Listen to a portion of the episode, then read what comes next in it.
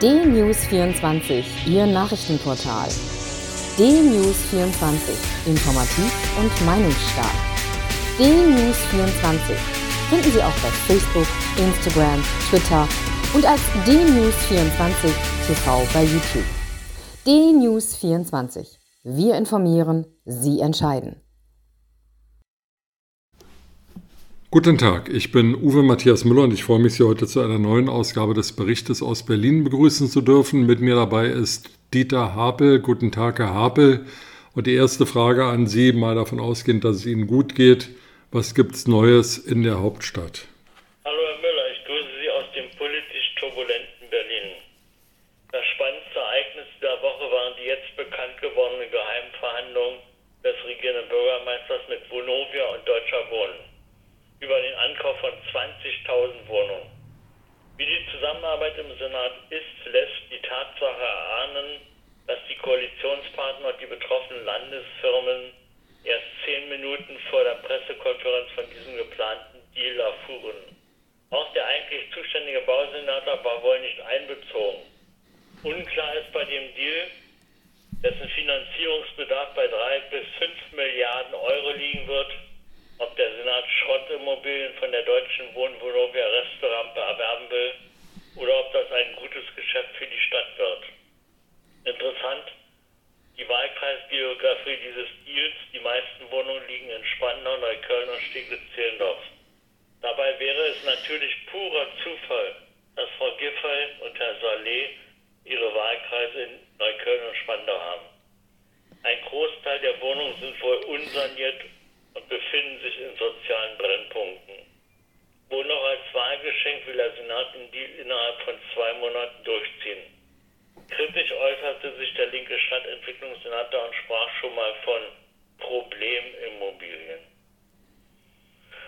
Ein Problem hat die als Bundesministerin freigesetzte SPD-Kandidatin Franziska Giffey mit der Berliner Bildungspolitik und ihrer Genossin Sarah Sandra Scheres.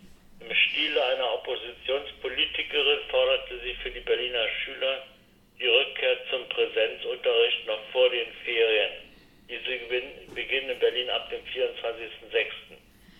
Interessant, wie wenig Einfluss und Unterstützung die SPD-Spitzenkandidatin auf die eigenen Senatoren hat. Auffällig, zum wiederholten Male versucht Frau Giffey mit eigenen Vorschlägen, sich vom rot-rot-grünen Senat deutlich abzusetzen. Milliarden Euro mobilisiert der Senat für den Ankauf von Stromnetzen oder für den Kauf von Schrottimmobilien. Eigene Immobilien wie das ICC lässt der Senat seit vielen Jahren vergammeln. Das einst stolze und weltweit bekannte, architektonisch markante internationale Kongresszentrum wurde jahrelang stiefmütterlich behandelt. Der wegen Asbest stillgelegte Bau wird endgültig dem weiteren Verfall preisgegeben.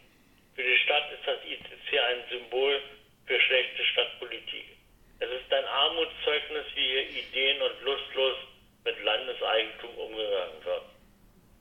Mal eine schöne Nachricht ist die am Donnerstag in der Leipziger Straße erfolgte Grundsteinlösung für das Haus auf Wann, einem gemeinsamen Gotteshaus für Christen, Muslime und Juden, die in Zukunft unter einem Dach ihre Gottesdienste feiern können.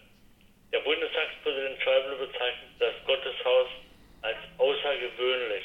Der regierende Bürgermeister spricht von einem Ort gelebter Vielfalt und belebender Debatten. In klagloser Gelassenheit hat die Hauptstadt das Pfingstwochenende über sich ergehen lassen.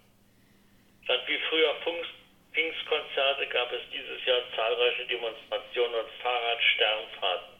Die Polizei hatte mit über 3000 eingesetzten Beamten wieder reichlich Arbeit. Nachdem die Polizei während der Pfingsttage von lediglich 200 bis 300 Festnahmen sprach, meldete sie nun die Guinness-verdächtige Zahl von insgesamt 1503 Festnahmen. Die meisten gab es mit 1019 bei den Querdenkern und pro-palästinensischen Demonstrationen am Sonnabend. Ziemlich verkehrte Welt ist der Klageversuch eines Mädchens auf Aufnahme in einen Berliner Knabenchor. Das Oberverwaltungsgericht Berlin wies die Berufung eines Urteils zurück. So heißt es in dem Urteil unter anderem, die Chorleitung sei berechtigt, Mädchen auszuschließen wenn sie bei allem Talent mit ihrer Stimme nicht dem Klangbild eines Knabenchores entsprechen. Immer wieder spannend, wofür Gerichte in zwei Instanzen beansprucht werden. Das sogenannte Modellprojekt beim Fußball-Bundesligisten 1. Union mit 2000 Zuschauern ist am Samstag nach dem Spiel völlig außer Kontrolle geraten.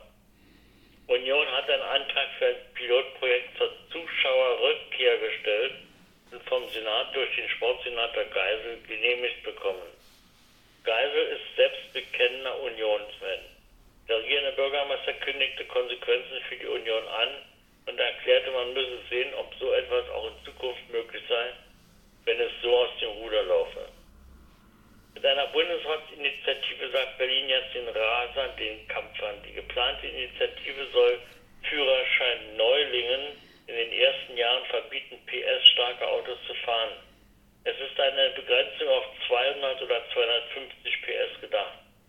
Obwohl 2017 der Raserparagraph im Strafgesetzbuch eingeführt wurde, gab es im vergangenen Jahr in Berlin eine regelrechte Corona-Schwemme mit 871 Raser-Strafverfahren. In diesem Jahr liegt die Zahl bereits bei 298 Verfahren. Ein besonderes kulinarisches Angebot bietet das Luxushotel Adlon am Brandenburger Tor. Das Hotel bietet aus dem Fenster heraus jeden Sonntag und Sonntag von 12 bis 19 Uhr eine Pop-up-Zeile mit Interpretationen nationaler und internationaler Street-Food-Spezialitäten zum Mitnehmen. Besonders beliebt der Adlon Döner mit Kalbsrückenfiletstreifen und Trüffelcreme oder die Adlon Currywurst mit Goldstaub. Herr Müller, ich wünsche Ihnen eine gute Woche. Lieber Appel, vielen Dank und äh, ich schlage vor, dass wir beim nächsten Mal, wenn ich in Berlin bin, auch mal eine Fahrradsternfahrt machen. Am besten auf einem Tandem, Sie vorne, ich hinten. das machen wir. Also, schönen Tag noch, vielen Dank, bis dann, ciao.